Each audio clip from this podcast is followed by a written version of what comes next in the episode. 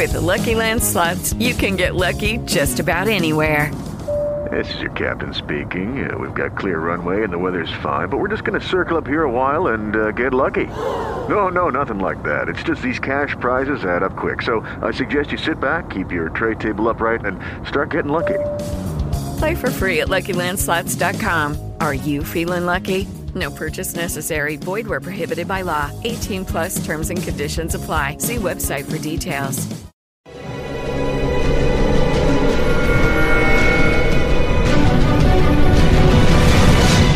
Yo documental.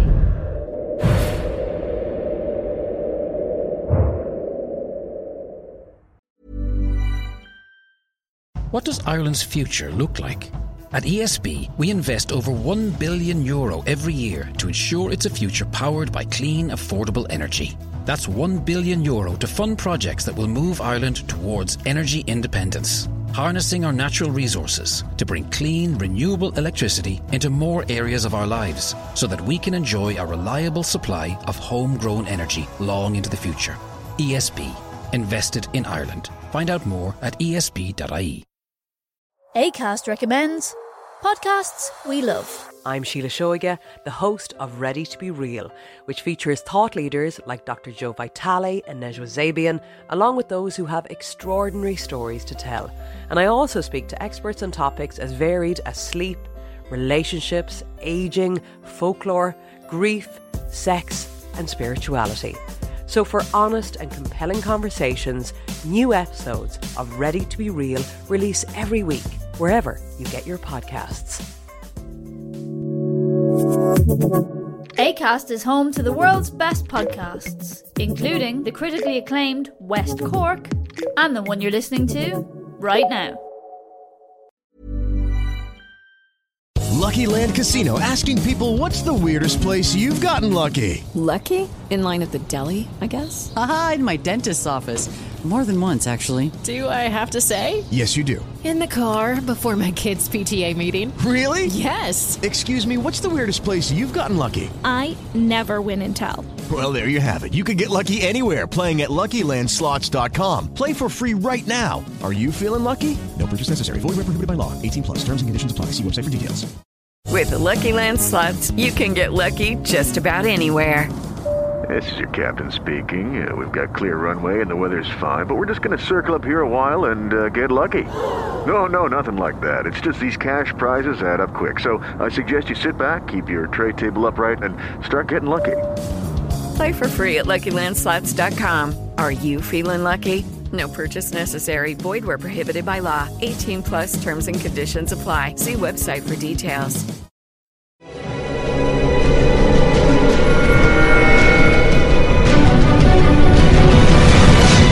Yo documental.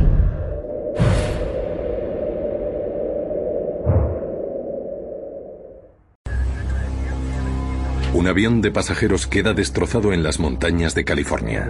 No había alas ni fuselaje. No había sección de cola. No había asientos del avión. El acero endurecido es reducido a pedazos. Fueron los peores daños que he visto.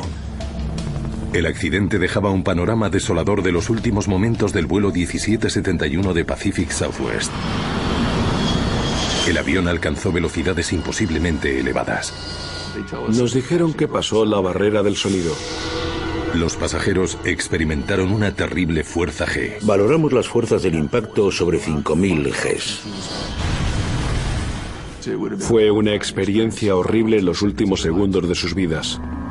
Independientemente de lo que derribara al vuelo 1771, los investigadores están seguros de una cosa, no fue un accidente.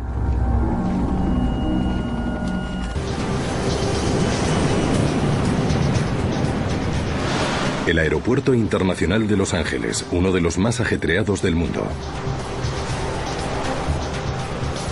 Cada año 40 millones de pasajeros llegan y salen del aeropuerto de Los Ángeles.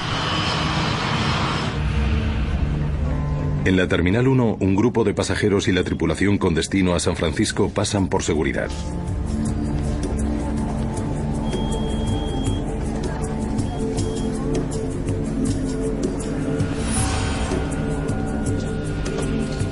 Poco después embarcan en el vuelo 1771 de Pacific Southwest Airlines.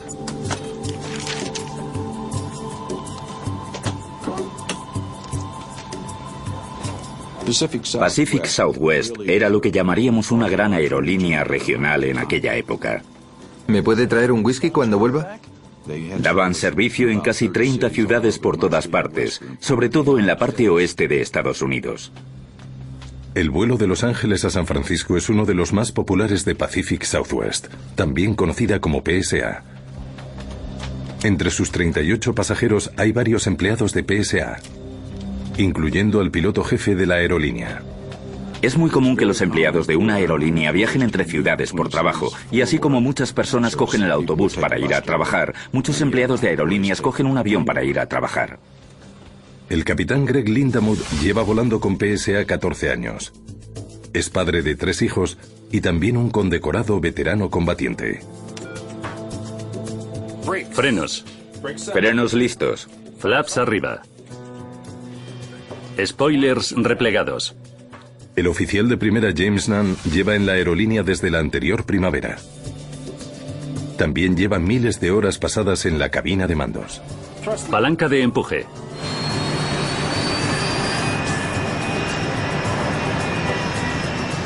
Hoy están pilotando un avión británico BAE 146 para trayectos cortos. Con unos silenciosos motores turboventilados, está diseñado para vuelos cortos por zonas densamente pobladas.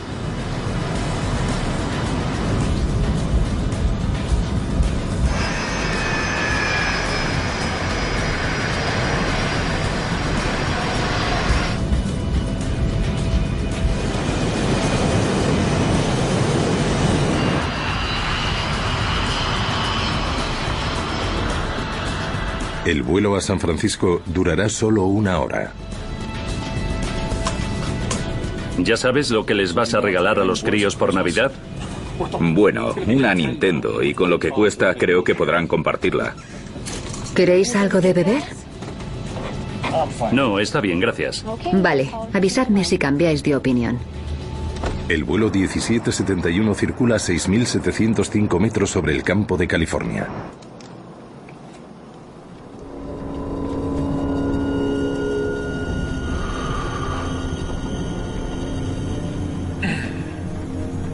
¿Les puedes preguntar qué tal? A tan solo medio camino del vuelo, el capitán Lindamood se preocupa por las leves turbulencias. Centro PSA 1771. ¿Algún dato sobre lo que queda? Tenemos un continuo y ligero traqueteo. PSA es el centro de las montañas rocosas. No pasa nada. Dios mío, eso era una pistola. La tripulación ahora tiene un problema mucho mayor entre manos. 77 responda, 77 responda. Han disparado una pistola a bordo del avión. ¿Quiere ir a Monterrey? ¿Puede llegar, señor? Momentos después, el vuelo 1771 empieza a caer en picado. Los testigos vieron el avión brevemente mientras se desplomaba desde el cielo. Iba a una velocidad muy elevada. Parecía como un dardo clavándose en el suelo.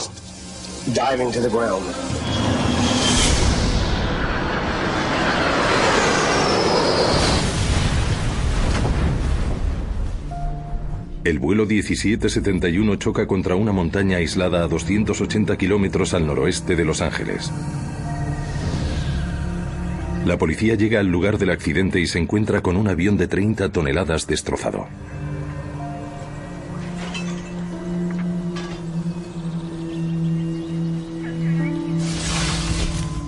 No había alas, no había fuselaje, no había sección de cola, no había asientos del avión.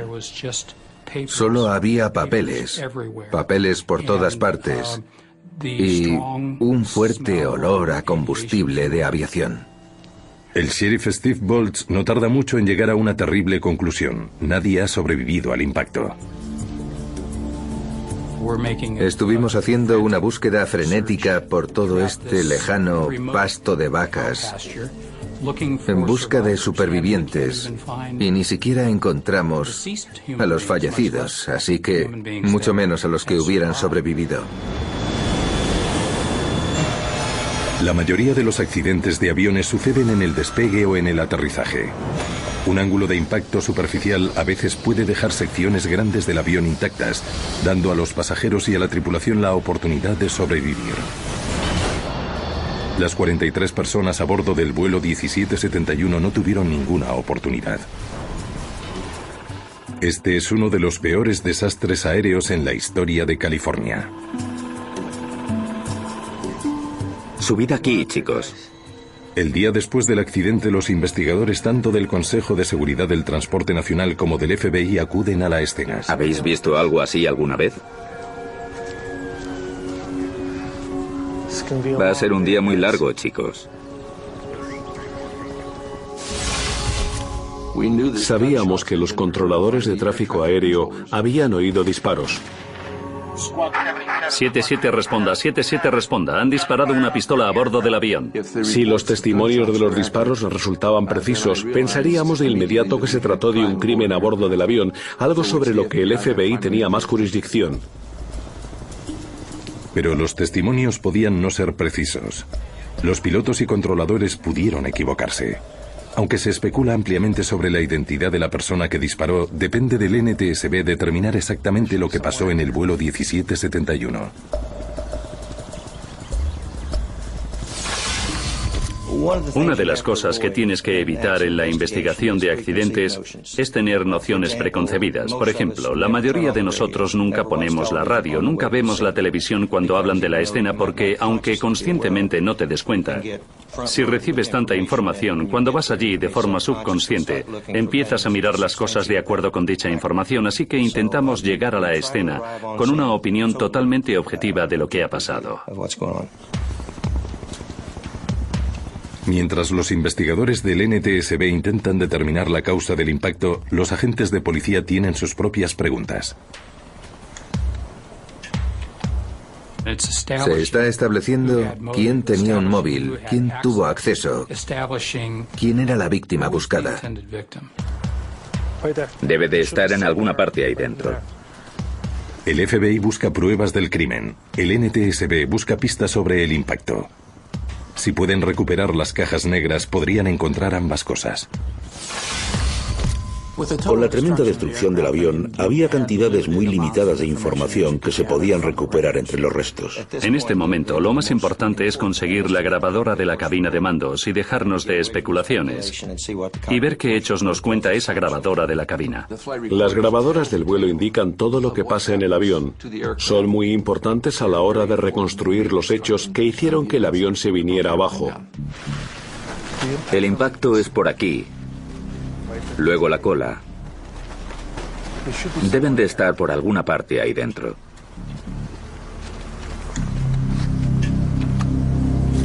Creo que es eso. Tras horas de búsqueda entre los escombros, el esfuerzo por fin merece la pena. Recuperan las dos cajas negras del avión. La primera grabadora que recuperaron era la de la cabina de mandos y fue reconocida por su tapa naranja y todo lo que quedaba, aunque gravemente dañado, seguía siendo reconocible como una grabadora.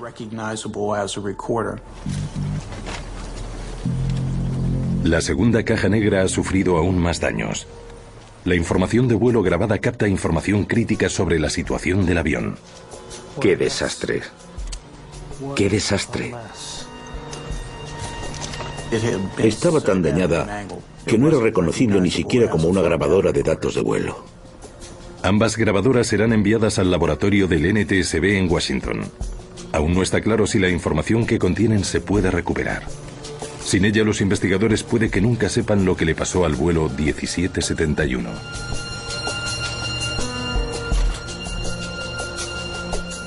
Es lo primero que haces cuando llegas a la escena. Buscas la grabadora de voz de la cabina de mandos. No se puede expresar lo importante que fue en este caso porque no quedaba estructura del avión en la que trabajar. No teníamos restos en el sentido normal de la palabra. En el laboratorio del NTSB en Washington, Dennis Grossi examina la grabadora dañada de la cabina de mandos del vuelo 1771. La caja en sí estaba aplastada. Estaba doblada como si alguien la hubiera cogido y la hubiera aplastado así. Y era acero endurecido. Y valoramos la fuerza del impacto alrededor de las 5.000 Gs, basándonos en la deformación del recinto del impacto. La grabadora, el avión y todo el mundo a bordo sufrió una fuerza de impacto 5.000 veces superior a la fuerza de gravedad. Los mejores pilotos de cazabombarderos del mundo pueden soportar una fuerza sostenida de 9 Gs. En un accidente el cuerpo humano a veces puede sobrevivir a 100 Gs durante un breve segundo. Una fuerza 50 veces más intensa es difícil de soportar. Denis Grossi sabe que el tremendo impacto pudo acabar con cualquier posibilidad de oír las últimas palabras de la cabina de mandos del vuelo 1771.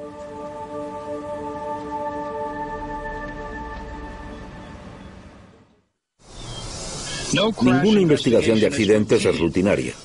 Pero entre las piezas del rompecabezas del vuelo 1771, los investigadores están buscando algo muy diferente, quizás una pistola.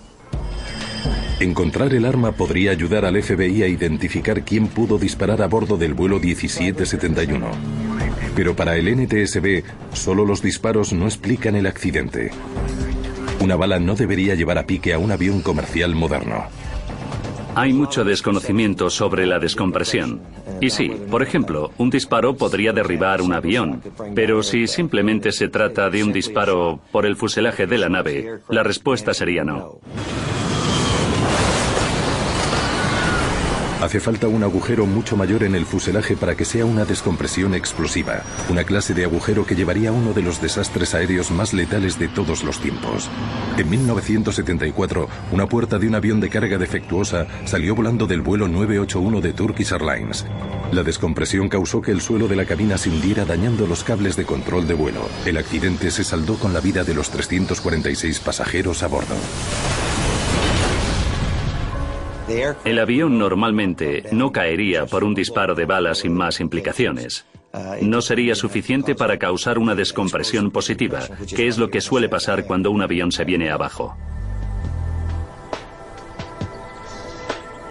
Si un disparo no hizo que se desplomara el avión, los investigadores necesitan averiguar qué fue. En el laboratorio del NTSB en Washington trabajan por recuperar las grabaciones de la cabina de mandos del vuelo 1771 y han logrado un sorprendente resultado.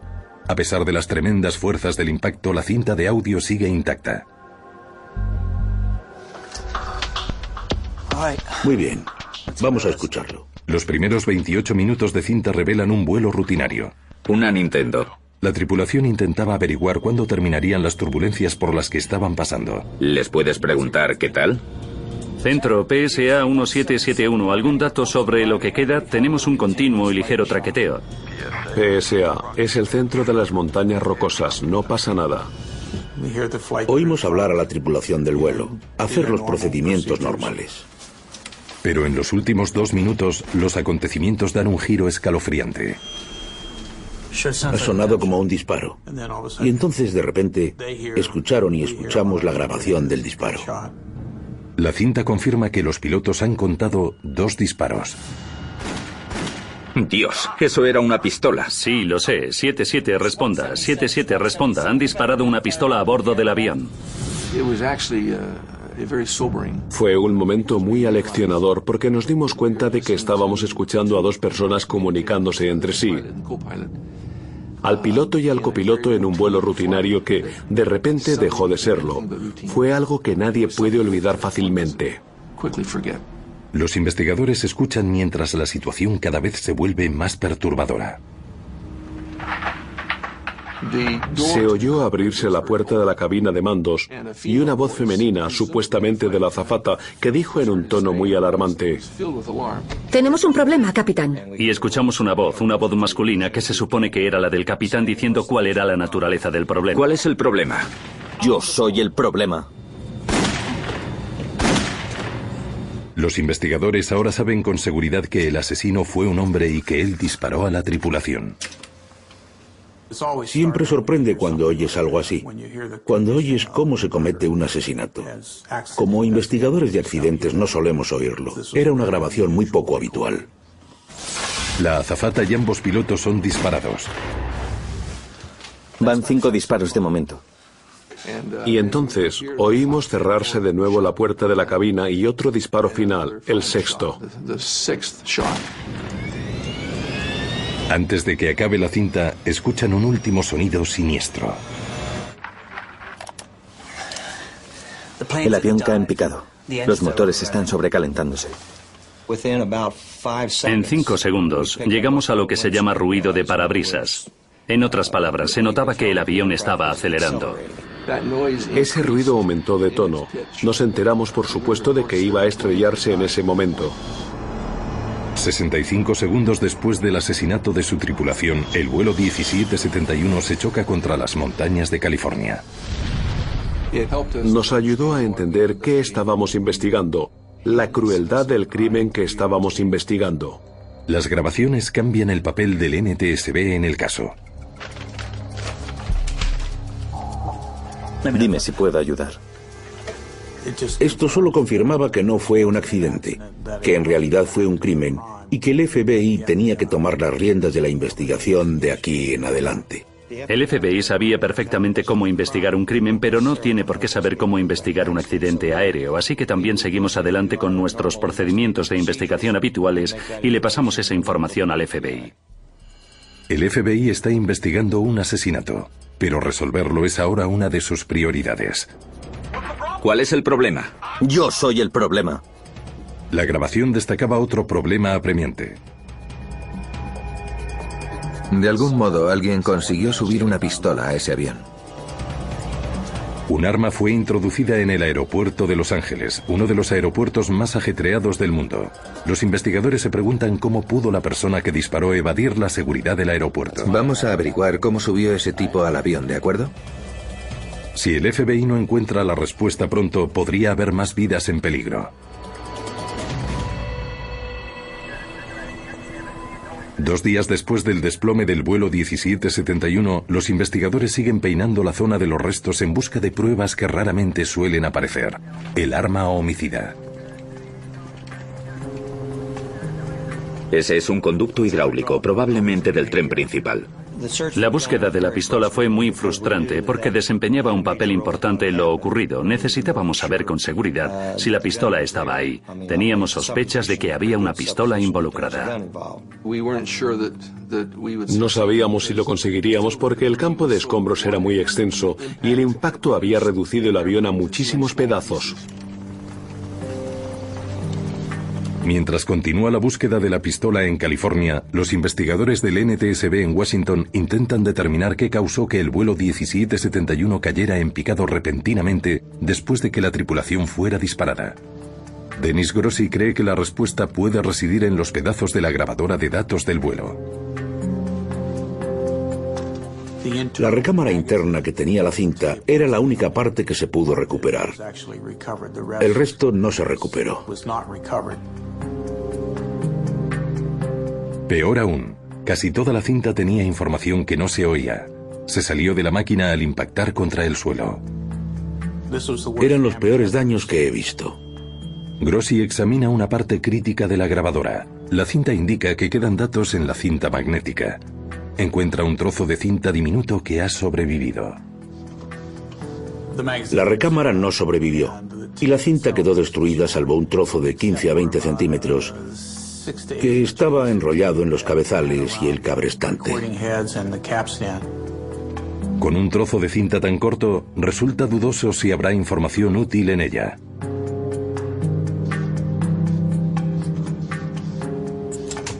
Nos esforzamos mucho por intentar conseguir toda la información que pudiéramos de este pequeño trozo de cinta.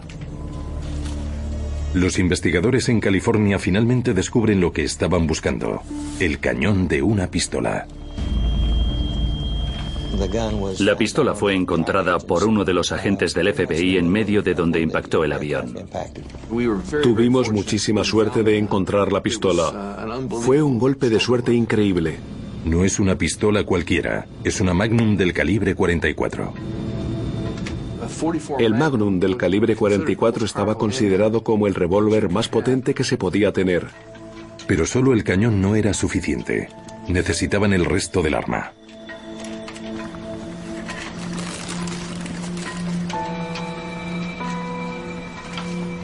Afortunadamente la encuentran. El cilindro con seis cartuchos gastados. Su estructura estaba demasiado bien hecha como para que se pudiera romper el cañón, así que eso sugiere la potencia del impacto del accidente. La pistola destrozada lleva un mórbido descubrimiento. Cuando vimos lo que quedaba de la pistola había una porción del dedo entre el gatillo y el seguro. Eso lo llevamos al laboratorio del FBI en Quantico, Virginia. El análisis del laboratorio puede que ayude a resolver un misterio pendiente durante toda la investigación. El FBI tiene un arma, una escena del crimen y 42 víctimas asesinadas. Lo que falta es la prueba de la identidad de la persona número 43 a bordo, el asesino. En nuestra investigación de hoy en la zona hemos localizado un arma y dicha arma va a ser examinada. Lucky Land Casino asking people what's the weirdest place you've gotten lucky? Lucky? In line at the deli, I guess? Aha, in my dentist's office.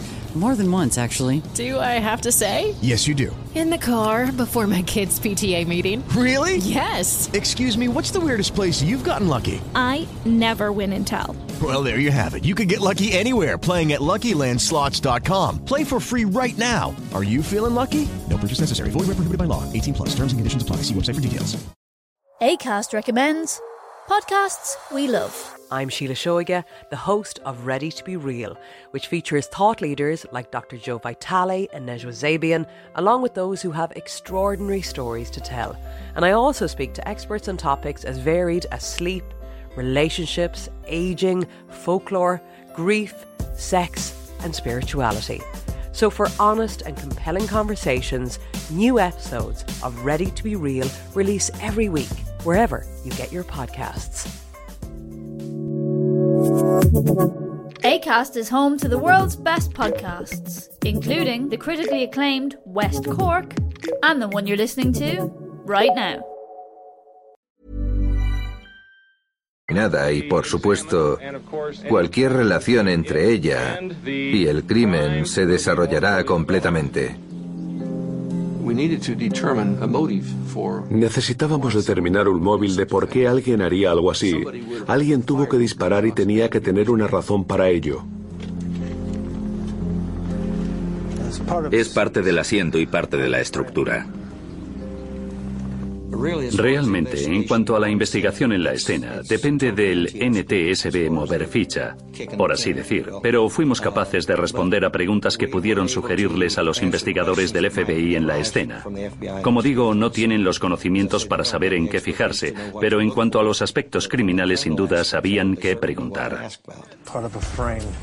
En la zona del accidente, el NTSB ha recuperado un resto que podría ayudar a explicar lo que pasó en el vuelo 1771, un fragmento de un asiento de pasajero. De hecho, encontramos un asiento que tenía un agujero de bala en él. Si pueden determinar exactamente dónde estaba ese asiento, el registro de asientos de pasajeros de PSA podría darles a los investigadores el nombre de otra de las víctimas disparadas antes de que el avión se estrellara.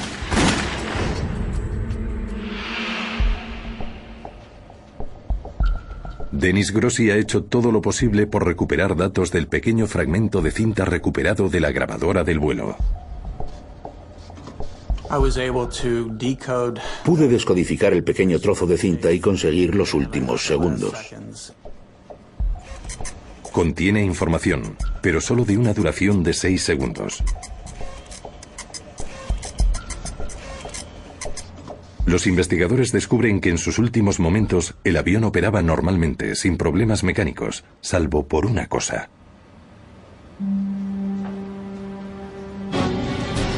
Alguien había empujado la columna de mandos hacia adelante, obligando al avión a ir hacia abajo en picado.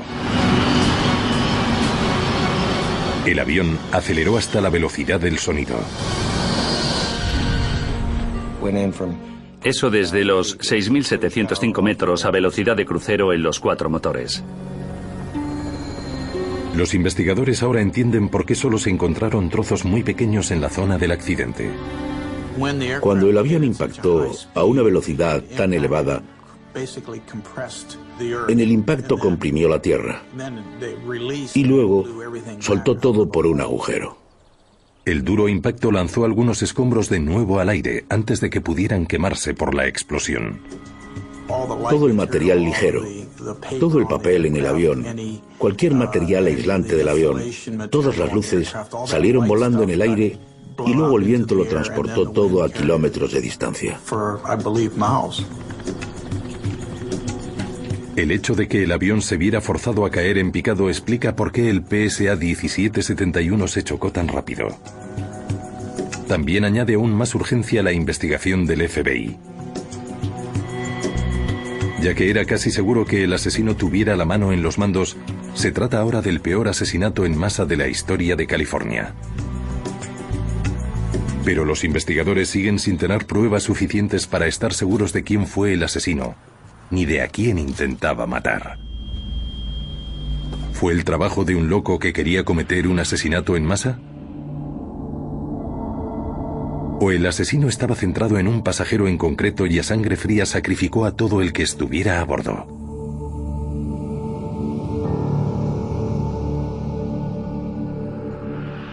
La investigación del FBI sobre el tiroteo a bordo y el impacto letal del vuelo 1771 PSA ha descubierto un fallo en la seguridad en el aeropuerto de Los Ángeles. Puede que esto explique cómo fue introducida una pistola en el avión. Cualquier persona que estuviera en el aeropuerto pudo eludir el monitor de seguridad por el que pasaban. El agente Bretzing descubre que los empleados de la aerolínea con identificaciones válidas pueden saltarse la seguridad en el aeropuerto de Los Ángeles. Lo que pusieron fue un paso para los miembros de la tripulación y empleados del aeropuerto. De hecho, cualquiera que tuviera la placa apropiada. Se enseñaba la placa y te dejaban saltarte el detector de metales y la unidad de rayos X. Fue un gran fallo. Bretzin sabe que el asesino era un hombre, y por el manifiesto de pasajeros del vuelo 1771 puede ver que había cuatro pasajeros varones que trabajaban tanto para Pacific Southwest como para su filial, US Air.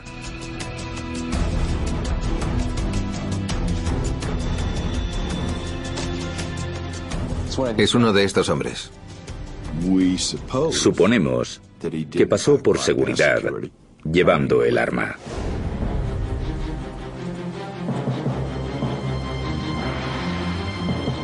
Los investigadores tienen que demostrar de manera concluyente quién introdujo la pistola a bordo.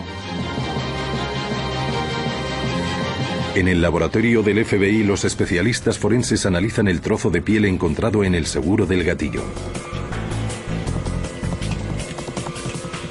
Un técnico es capaz de conseguir una huella dactilar del fragmento de piel.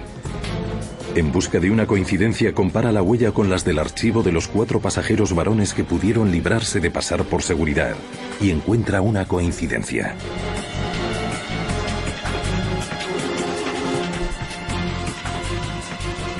Había bastante del índice que pudieron usar y coincidía. Solo días después del impacto que se llevó 43 vidas, el FBI ha identificado al asesino. Fue un elemento clave en la investigación. Su nombre es David Bark. David Burke limpiaba en la aerolínea. Era uno de esos empleados que entraba después del aterrizaje y ayudaba a limpiar el interior. Los investigadores ahora saben que David Bark introdujo una pistola a bordo del vuelo 1771. Lo que ahora necesitan es explicar por qué. Un móvil te ayuda más a entenderlo. Te ayuda a desarrollar todo el mosaico del crimen. Saber el móvil te ayuda a poder determinar de manera concluyente lo que ocurrió. El tercer día en la zona del accidente. Aún rastreando los restos del avión, los investigadores descubren una prueba extraña pero reveladora, una que señala directamente al móvil tras el crimen de David Bark. Durante la búsqueda, uno de nuestros hombres encontró una bolsa de mareo y supo inmediatamente que era una pieza esencial para el puzzle. Como empujó al avión a caer en picado, Bark sin querer dejó la pista vital que podría ser descubierta.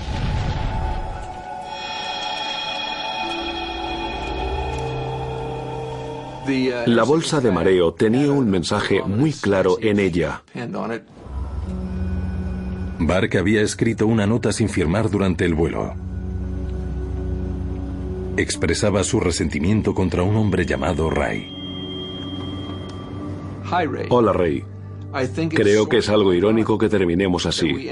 Te pedí indulgencia por mi familia, ¿recuerdas? Bien. Pues no la tuve y ahora no la tendrás tú. Ese fue el mensaje que recuperamos de esa bolsa de mareo. La bolsa de mareo es la pista decisiva que estaban buscando, la pista que establece el móvil de David Bark.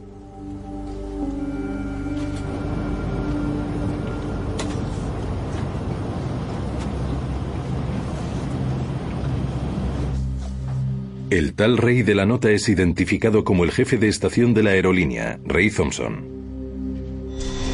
Trabajaba para la filial de PSA y USR. También era el antiguo jefe de David Bark. Ray Thompson era el supervisor. Por ahora, Bretzing también había descubierto que Bark tenía una historia problemática, tanto con la compañía como con la ley. Borg había trabajado para USAID 14 años, la mayoría de ellos en el aeropuerto de Rochester, Nueva York. Había sospechas de actividad criminal cuando estuvo en Rochester. Borg era alguien al que habían observado atentamente por tráfico de drogas y robo. Las sospechas de que Bark traficara con cocaína en vuelos comerciales nunca fueron probadas. Bueno, básicamente por lo visto iba un paso por delante de nosotros, pero lo principal es que no fue acusado. Se mudó a la costa oeste supuestamente para escapar de la polémica, por así decir. Pero tres semanas antes del impacto, Bark se metió en más problemas.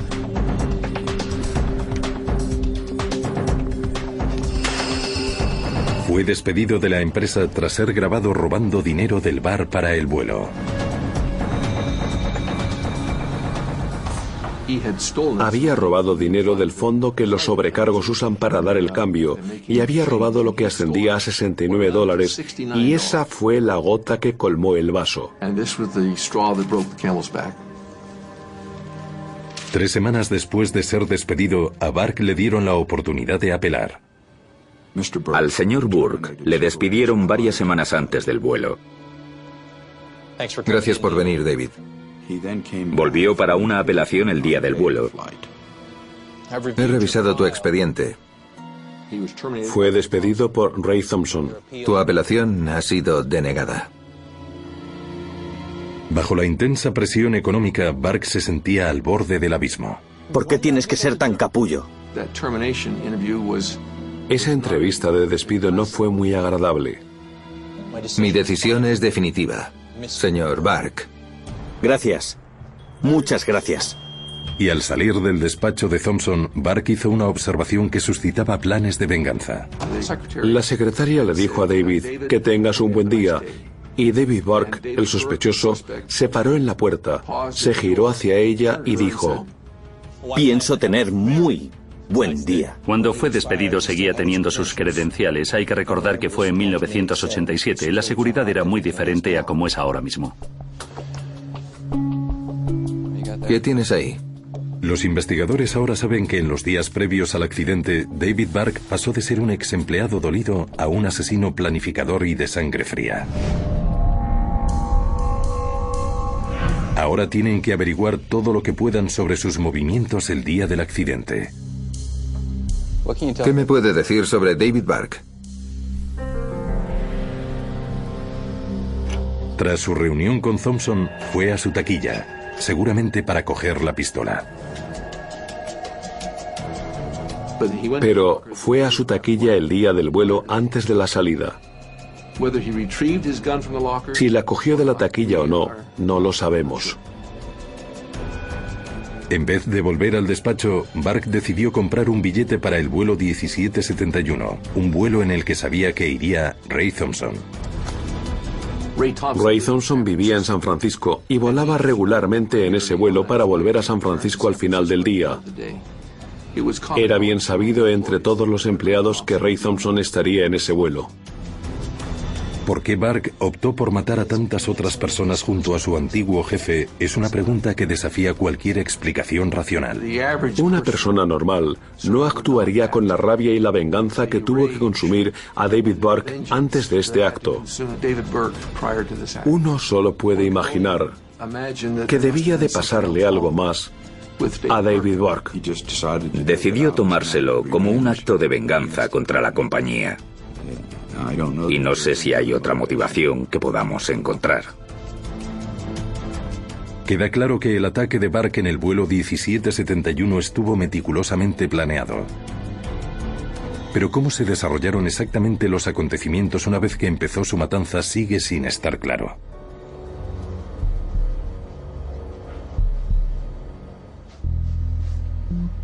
Los investigadores del NTSB han proporcionado una importante pieza del rompecabezas. Han sido capaces de relacionar el fragmento de asiento perforado por la bala con su ubicación exacta a bordo, fila 4, asiento C. Los expedientes muestran que en el vuelo 1771 ese asiento estaba libre. Pero el asiento justo delante de ese asiento vacío estaba ocupado por Ray Thompson.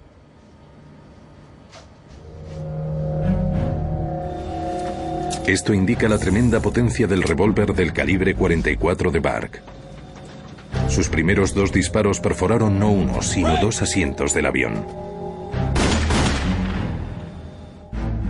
El agujero de bala se hizo cuando la bala pasó por Ray Thompson y luego entró en el asiento y dejó un agujero de bala ahí. Saben que Bark disparó al menos a cuatro personas durante su ataque cargado de rabia en el vuelo 1771, a Ray Thompson y a tres miembros de la tripulación. Esos son cinco disparos, pero los investigadores escucharon seis en la cinta. Deben explicar cada uno de ellos.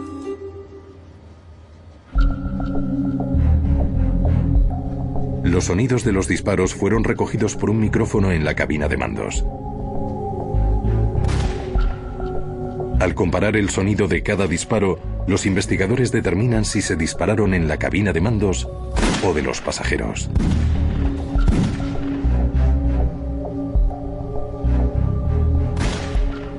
Los disparos realizados en el avión no fueron en la cabina de mandos, pero sí en el avión y se oían lejos, pero contenidos. Otros disparos eran más altos y claros, lo que indicaba que se realizaron más cerca del micrófono de la grabadora. Los disparos que se hicieron en la cabina de mandos eran muy altos. Tuvimos tres disparos que se hicieron fuera de la cabina de mandos y tres disparos que se hicieron dentro de ella. Los investigadores no saben quién fue disparado con la última bala, solo que fue disparado en la cabina de pasajeros. Es suficiente para que puedan encajar el panorama de los horribles momentos finales a bordo del PSA 1771.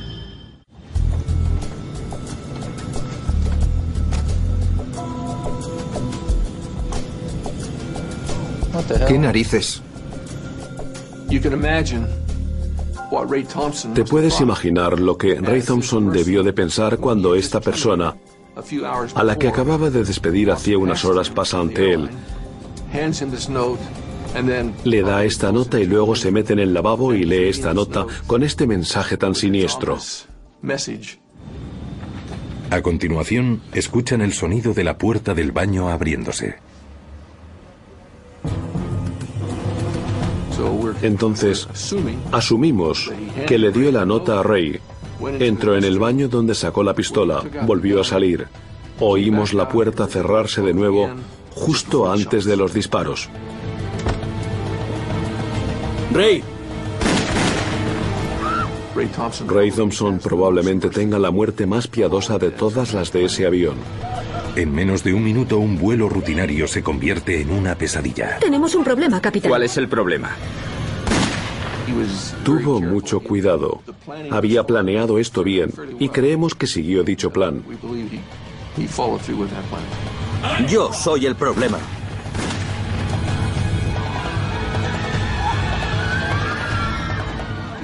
No hacía falta tener muchos conocimientos o experiencia por parte de los pasajeros para saber que tenían serios problemas. Tenemos un problema, capitán. Tras disparar a su antiguo jefe y a tres miembros de la tripulación, David Bark empuja al vuelo 1771 a estrellarse y sale de la cabina de mandos. El piloto jefe de la aerolínea ahora era la única persona a bordo que podía evitar que el avión se estrellara. Un piloto fuera de servicio puede que fuera hacia adelante para intentar prestar la ayuda que pudiera cuando se dio cuenta de que algo drástico estaba pasando. ¿Qué narices estás haciendo? Me tienes que dejar entrar ahí. No hagas esto. ¡Vamos! Pero a Bark le quedaba una bala. ¿Qué narices estás haciendo? Esa pudo ser la sexta bala. Algunos especulan que David Bark se suicidó. Las pruebas sugieren lo contrario. Si se hubiera suicidado, la pistola se le habría caído de la mano tras haberse disparado. Pero por un fragmento de la punta del dedo de Bark recuperado del seguro de la pistola, Bretzin determina que el asesino estaba vivo, sujetando la pistola hasta el momento final del impacto.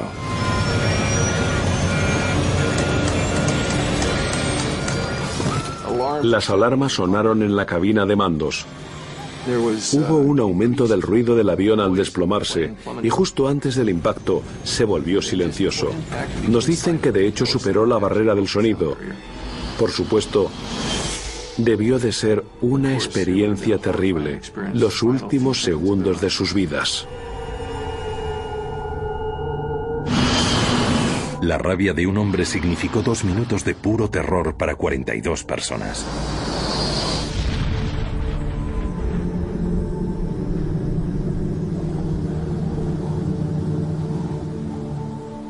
El FBI cree que un hombre fue el responsable del accidente del vuelo PSA 1771 en las montañas del condado de San Luis Obispo, en el que se saldaron las vidas de 43 personas a bordo. Con todas las pruebas que recuperamos, tenemos más que suficiente para acusar a David Bark de violación del Estatuto de Piratería Aérea.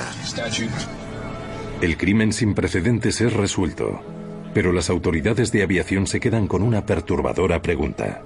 ¿Podría ocurrir otra vez? La tragedia del vuelo 1771 provocó la intervención de la Administración de Aviación Federal. El cuerpo que regula la industria aérea tomó medidas urgentes para reforzar la seguridad.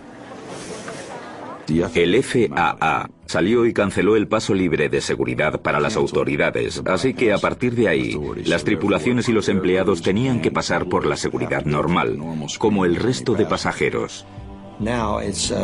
Ahora es obligatorio que cualquier empleado que deje una aerolínea, ya sea por despido o por jubilarse o lo que sea, debe devolver sus credenciales inmediatamente. Subir a un avión ahora con una pistola no diría que es imposible, pero es casi imposible.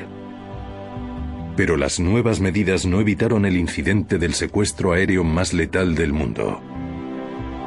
Los atentados del 11 de septiembre llevaron a reforzar nuevos procedimientos de seguridad en todas las aerolíneas. Tras el 11 de septiembre se llenaron algunos vacíos de seguridad existentes. Ahora hay agentes federales aéreos a bordo de muchos vuelos domésticos estadounidenses. Son oficiales armados en vuelos con ropa de paisano. Las puertas de la cabina de mandos han sido reforzadas con Kevlar y permanecen cerradas durante todo el vuelo. Las puertas están hechas de modo que sea muy difícil abrirlas. Están hechas a prueba de balas. Si David Burke fuera en un avión hoy, cuando llegara a la cabina de mandos, no podría haber hecho nada con el arma que llevaba. Así que podría haber herido o matado a gente por la espalda, pero no habría podido estrellar el avión. Finalmente, muchos pilotos de aerolíneas domésticas ahora pueden llevar armas de fuego. Todas estas medidas han hecho que volar sea más seguro. Pero no hay nada que pueda eliminar totalmente el riesgo de otro David Park. Bueno, en mi opinión, la seguridad en aviación se ha mejorado tremendamente.